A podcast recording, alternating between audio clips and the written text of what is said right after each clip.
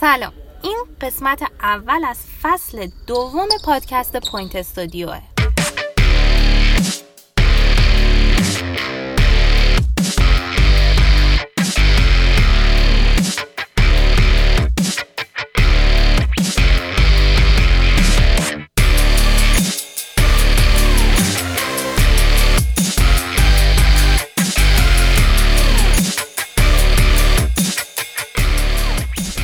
کیانا شادرو هستم و خیلی خوشحالم که بعد از چهار ماه پادکست Point Studio فصل دوم خودش رو شروع کرده.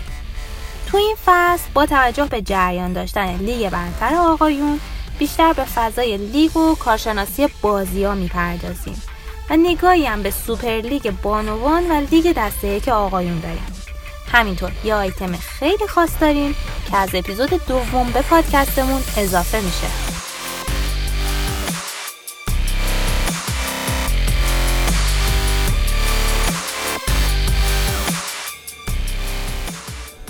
آیتم اول لیگ برتر بسکتبال بانوان و لیگ دسته یک آقایون رو بررسی می‌کنیم. در مورد لیگ برتر بانوان چیزی که امسال توجه ها رو خیلی جلب کرده تعداد بازیکن های خارجیه که به لیگ ایران اومدن. تو گروه الف چهار مدعی هستن که از این چهار تا سه تاشون بازیکن خارجی دارن. گروه بهمن و مهرام و نارسینا هر کدومشون از بازیکنهای خارجی استفاده می‌کنن. که خب نارسینا علاوه بر بازیکن خارجی که داشت یه بازیکن آمریکایی نیجریایی هم آورده که میگن خیلی بازیکن خوبیه. مهرام هم دو تا بازیکن خارجی داره و برای اولین بار تو لیگ بانوان ایران یک مربی خارجی جذب کرده.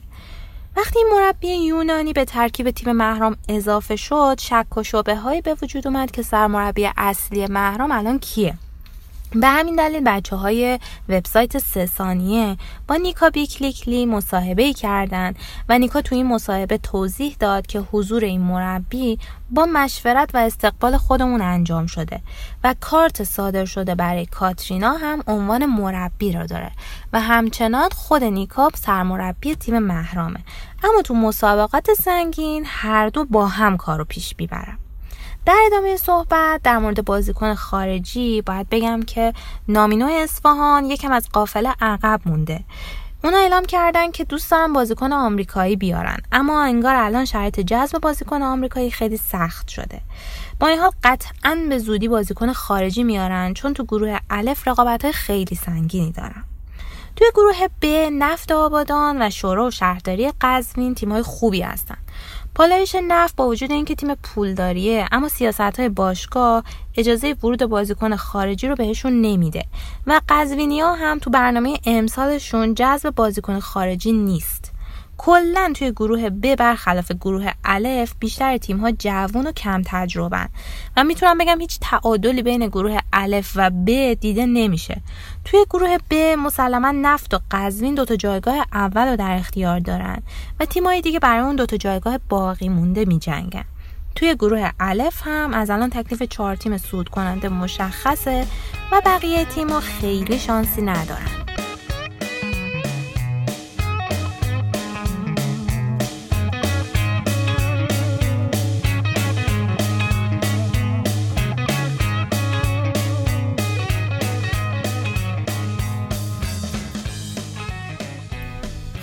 سراغ لیگ دسته یک آقایون که امسال با حضور 39 تیم داره برگزار میشه. اگه به نظرتون تعداد تیم ها عجیب میاد باید بگم قسمت عجیب ترش اینه که بازی ها در جریانه دور رفته چند تا گروه هم تموم شده ولی هنوز هیچ کس نمی‌دونه که از هر گروه دو تا تیم صعود می‌کنه یا چهار تا.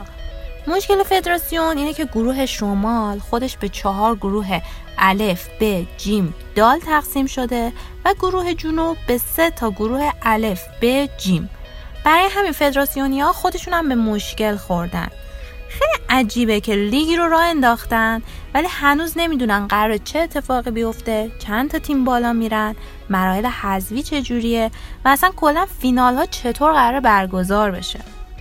حالا از اینا که بگذریم فولاد مبارک سپاهان تیم خیلی خوبی رو به دسته یک آورده و بازیهاشون رو با صد امتیازی شروع کردن. مهرام و کاله و آویسنت مشهدم علاوه بر سوپر لیگ تو دسته یکم تیمداری می‌کنن که مهرام دو تا نماینده داره. مهرام تهران و مهرام شهر قدس. پتروشیمی که تو لیگ برتر امسال نیومد با اسم پترونوین تو دسته یک تیم داری می‌کنه که البته میگن با هزینه شخصی تیمو جمع کردن. نبوغ اراک هم با سرمربیگری پویا تاجیک تیم خیلی خوبی داره و از پنج تا بازیش پنج تا برد به دست آورده. کلا یه سری تیما تو لیگ دسته که امسال خیلی قویان یه سری تیما خیلی ضعیفن که این انتقاد به فدراسیون وارده که همه این تیم‌ها یا جاشون تو لیگ دسته یک بوده و چرا ما باید کمیت رو فدای کیفیت کنیم و لیگی با تعداد تیم‌های زیاد ولی بدون خروجی مناسب داشته باشیم.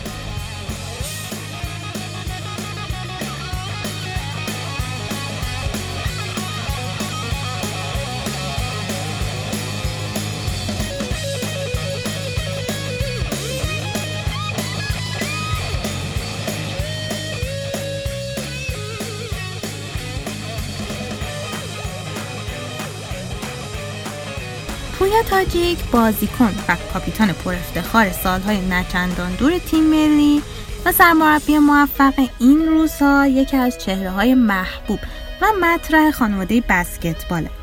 ما تو Point Studio این افتخار رو داشتیم که در این اپیزود پویا تاجیک رو کنار خودمون داشته باشیم و از نظرات کارشناسیش در مورد هفته گذشته لیگ برتر بسکتبال استفاده کنیم. پس با هم صحبت های پویا رو در مورد هفته ای که گذشت و اتفاقاتی که تو این هفته افتاد میشنویم.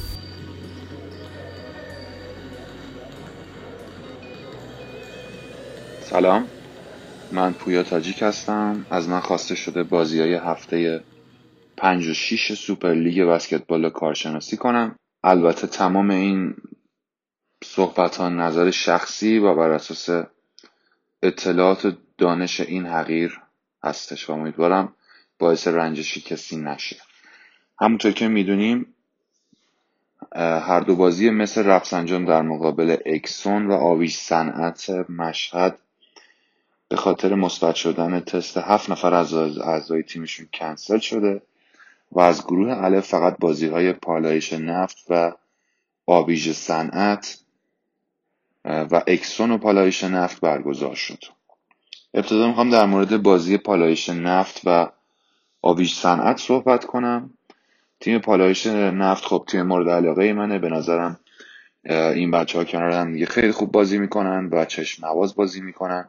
از طرفی تیم آبی سند نشون داده که از کادر فنی با دانشی برخوردار هست و اینو میشه از بسکتبال زیبایی که توی زمین ارائه میدن دید. در مورد این بازی مسئله که وجود داشت و که به نظرم باعث باخت تیم آویش صنعت شد این بود که بازیکنان ایرانیشون مثل ساله فروتن مثل ایمان زندی نتونستن امتیازهایی که توی بازی قبلی به دست می آوردن توی این بازی هم به دست میارن. می‌تونه از دفاع خوب تیم آبادان باشه یا حتی می‌تونه از این باشه که روز خوبی نداشتن. که من فکر می‌کنم مسئله دوم هست روز خوبی نداشتن چون که حتی می‌دونم ساله فروتن اقداماتی داشته که منجر به امتیاز نشده.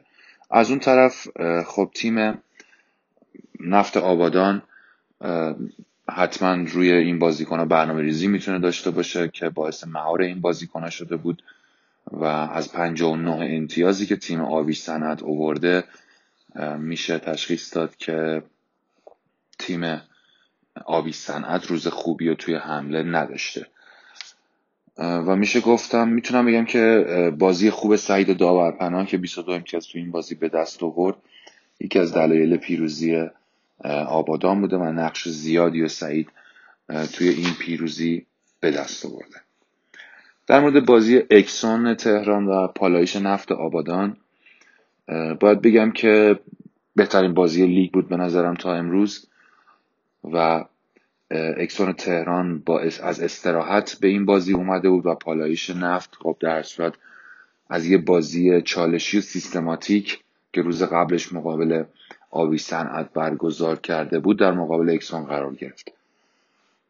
در مورد تیم اکسون باید بگم که این تیم تشکیل شده از یه سری بازیکن جوان با استعداد که پایه این تیم رو تشکیل میدن.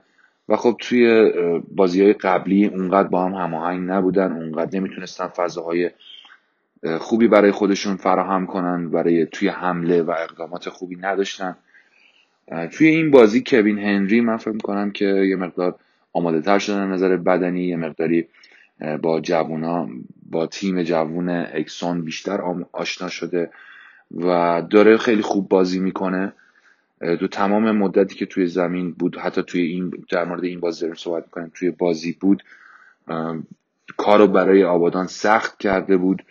نفوذای زیادی انجام می‌داد می‌تونست یارش رو مستقیم برداره و به منطقه رنگی وارد بشه و اونجا تصمیم بگیره که خودش اقدام کنه یا بازیکنهای دیگر رو تغذیه کنه که خیلی به خوبی این کارو کرد. چیزی که جالبه تو این بازی تمام بازیکن بازیکنانی که از تیم اکسون وارد زمین شدن امتیاز به دست آوردن که خیلیشو مدیون کوین هنری هستن. تو تیم آبادان شب استثنایی محمد حسنزاده بود. یه بازی بسیار زیبا از محمد حسنزاده بودیم. هم چشنواز بود هم قدرتمندانه بود. سعید داورپناه و رسید مزفری برای مهار کوین هنری روز سختی رو داشتن. من فکر کنم همین مسئله باعث شده بود که کیفیت حمله این دوتا بازیکن حمله البته منظورم بیشتر فقط امتیاز آوردنه. توی امتیاز آوردن یه مقداری شب خوبی نداشتن این بود دوتا بازیکن. من فکر می‌کنم که از اینجا میاد که کوین هنری واقعا درد سرساز شده بود. برای به خصوص رسول مزفری و وقتی هم که وارد می‌شد خب پوشش های سعید داورپناه باید میومد و میگم هم تیم و هم این دوتا بازیکن واقعا به درد سر انداخته بود. یه اتفاق دیگه که توی تیم آبادان افتاد بازیکنانی که از روی نیمکت می اومدن نتونستن کمک کنن. من فکر کنم بجز سالار منجی بازیکن دیگه ای نتونست اونقدر تو امتیاز آوری یا حتی توی دفاع کمک کنه روی نیمکت آبادان. حامد سراب نژاد یه لحظه هایی وارد بازی شد ولی خب مشخصه که هنوز به آمادگی مطلوب خودش بعد از مصومیت نرسیده.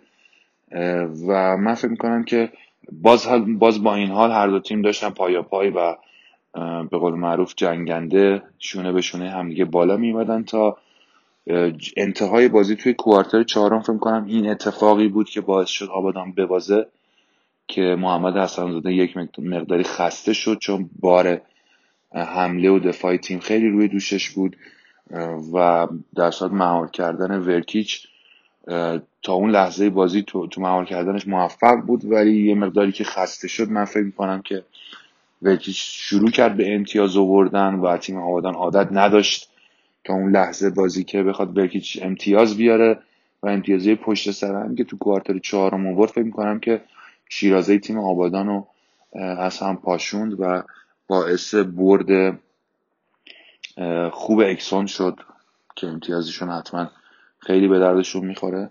من فکر می‌کنم که نتیجه بازی به خاطر اینجای بازی عوض شد و اینا بازی داشت پای پای پیش می‌رفت. در مورد گروه B بازیهایی که برگزار شد بین شیمیدور و جوانان 2020 یه بازی برگزار شد که اول در مورد این صحبت می‌کنم. ابتدا در مورد تیم کوچین می‌خوام صحبت کنم. تیمی که در صورت تشکیل شده از بازیکنان تیم ملی جوانان و یکی دو تا بازیکن بزرگتر که در صورت آینده های بسکتبال کشورم هستن یه تیم خیلی خوش ترکیب و روف به قول معروف خوبی هستن. تشکیل شده از جوانان بهترین بازیکنان جوانان رده خودشون. و واقعا با دیدن بازیشون لذت بخشه. انگیزه و دوندگی بیامان و کیفیت یکسان بازیکنانی که توی زمین هستن و از روی نیمکت میان می‌تونه کار رو برای هر تیمی سخت بکنه. در صورت فکر می‌کنم که توی حمله اگه بتونن از حمله های بلندتر و بعضی جاها البته و انتخاب شوت های بهتر این تیم می‌تونه تو حمله خطرناکتر و مثبتتر بکنه. در مورد دفاعشون فکر می‌کنم که یه مقدار روی دفاع های پیکن رول و پوشش های دفاعی باید بیشتر تمرکز کنن و مهارت های لازم رو کسب کنن. در مورد تیم شیمیدور هم بعد از فصل قراردادشون با بازیکن پست پنجشون به نظر میاد که شیمی دچار مشکل بشه ولی بعد از بازی با زوباهن این مسئله کمرنگ شد. به خاطر اینکه تونستن اون بازی رو به راحتی شکست بدن تیم زوبان هم مخصوصا نیمه دوم یه بازی روونی دیدیم از شیمیدور که به قول معروف این مسئله یه مقداری کمرنگ کرد. ولی بعد از این دوتا بازی که شیمیدور انجام داد که حالا جلوتر در موردش صحبت می‌کنم این مسئله باز به نظر من پررنگ شده که شیمی احتیاج به یه بازیکن پست پنج یا حتی دو تا بازیکن خارجی داره. در مورد بازی این دوتا تیم خب بازی از سرعت بالایی برخوردار بود. فکر می‌کنم که سبک بازی دوتا مربی خیلی به ترانزیشن حمله و حمله های سریع و استفاده از سکندری بریکا خیلی شبیه همدیگه هست سبک هر دوتا مربی. و خاطر همین یه بازی خیلی سریع رو دیدیم. توی بازی درسته که جوانان با انگیزه بیشتری نسبت به بازی قبلیشون توی این بازی حضور پیدا کرده بودن. و جاهایی هم درد سرساز شدن برای شیمیدور مخصوصا تو نیمه اول که کاملا پایا پای می ایمدن بالا ولی خب بار تجربه بازیکنان تیم شیمیدور و بازیکن خارجیشون تونستن که بازی رو کنترل بکنن. ولی خیلی تحت فشار بودن تا آخر بازی. جوانان به قول معروف پا پس نمیکشیدن و همچنان داشتن خوب بازی می‌کردن. من فکر می‌کنم که تجربه تیم شیمیدور باعث پیروزیشون توی این بازی شد به قول معروف. در مورد بازی بعدی که توی این گروه برگزار شد بازی مثل کرمان و شیمیدور بود. تیم جوون و تقریبا بومی مثل کرمان از اون دسته تیمایی هست که من دوست دارم بازیشون رو تماشا بکنم به خاطر حضور بازیکنانی مثل ابراهیم بیگی مهدی جعفری و مابدی بازیکن هستن که در در توی پست من تقریبا بازی می‌کردن و بازیکن خوش تکنیک و خوش استایلی هستن و دوست دارم بازیهاشون رو به قول معروف تعقیب کنم. در مورد بازی با شیمیدور خب می‌تونم بگم شیمیدور یه بازی اومده بود که حرف و حدیث توش بود خود مربیاشون هم قطعا از اون بازی با جوانان راضی نبودن و یه مقداری با تمرکز بیشتر و دفاع منسجمتر و پرفشارتر وارد بازی شده بودن و همین مسئله باعث شد که بازیکنهای جوون تیم مثل کرمان در ابتدای بازی نتونن حمله خودشون و دفاع خودشون شکل بدن و باعث اختلاف 15 امتیازی توی بازی شد. ولی خب تیم مثل خوب مثل کرمان و کادر فنی شد پاپس نکشیدن و با تعویزها و تایموت که توی روند بازی گرفتن تونستن که بازی رو برگردونن. این برگشت بازی خیلیشون خیلی مدیون گارد با تجربهشون فلاحت هستن که تو مقاطع خیلی خوب بازی کرد. هم تو حمله توی دفاع سعی کرد که تیمش رو را بندازه و اختلاف امتیازات رو به قول معروف کم کنه. ولی فکر می‌کنم که همین اختلافی که اول بازی افتاد و بازم برمیگرده به تجربه تیم شیمیدور تونست اون اختلاف رو حفظ کنه و نتیجه بازی رو به قول معروف در انتها بگیره. چیزی که چشم من توی این بازی گرفت این بود که بازیکن خارجی تیم شیمیدور آقای آمایو سعی کرد عملکرد بهتری توی این بازی باش داشته باشه. سی امتیاز به دست آورد. البته از اقدام های بسیار زیاد این کارو کرد. و می‌تونم بگم که نظر منو که جلب نکرد ولی امیدوارم که نظر کادر فنیشون رو جلب کرده باشه و بتونه توی تیمشون تو دور برگشت هم بمونه. در مورد بازی آینده سازان و 2020 در مورد این بازی واقعا نمی‌دونم چی باید بگم. تیم کوچین به سبک مربی کهنکار خودش مثل بازی های گذشته وارد میدان شد و با جنگندگی و دویدن بیهمان و حمله های سریع همون ابتدای کار تیم آینده سازان رو دچار مشکل کرد. و نتیجه بازی هم در انتها بود. در مورد تیم آینده سازان می‌تونم بگم هنوز کیفیتی از این تیم ندیدم که بگم این تیم حالا در حد سوپر لیگ هست یا نیست. فکر می‌کنم که در موردشون اینو می‌تونم بگم که اینکه دو نوع باخت داریم. یه باختی هست که خب در مقابل تیم نابرابر تیم میره میبازه و دستش هم بالاه.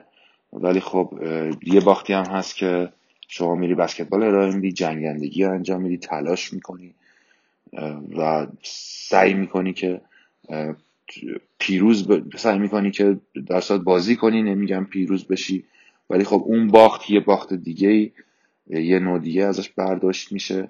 امیدوارم که تیم آینده سازان اگه می‌خواد باز هم ببازه جوری ببازه که به قول معروف باعث سرشکستگی و به قول معروف ناراحتی و بی انگیزگی بازیکنان نباشه.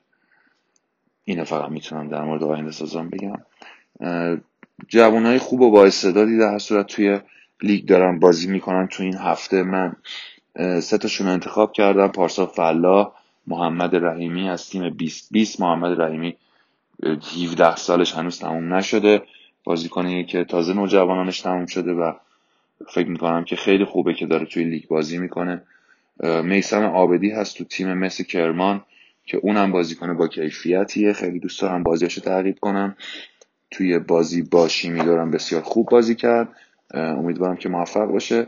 بازیکن خارجی امسال اونقدر بازیکنهای با کیفیتی توی لیگ هنوز من ندیدم ولی همچنان فکر کنم کوین هنری بسیار گارد خیلی خوب و فقط میگم سلفیش نیست که بخواد فقط خودش امتیاز بیاره اینکه بسکتبال رو شیر می‌کنه بسکتبال رو می‌دونه. خیلی برام جالبه و خوشم میاد بازیش. امروز این هفته هم خیلی خوب بازی کرد جلوی آبادان. بازیکن هفته هم محمد حسنزاده رو انتخاب می‌کنم. جلوس تیمش باخت ولی یه بازی استثنایی ازش دیدم. واقعا خوشم آمد از بازیش. تیم منتخب پنجتا هم همینا رو انتخاب می‌کنم. کوین هنری محمد حسنزاده پارسا فلاح محمد رحیمی آبدیات چهار تاشون سانترم ولی خب شما دیگه به بزرگی خودتون ببخشید.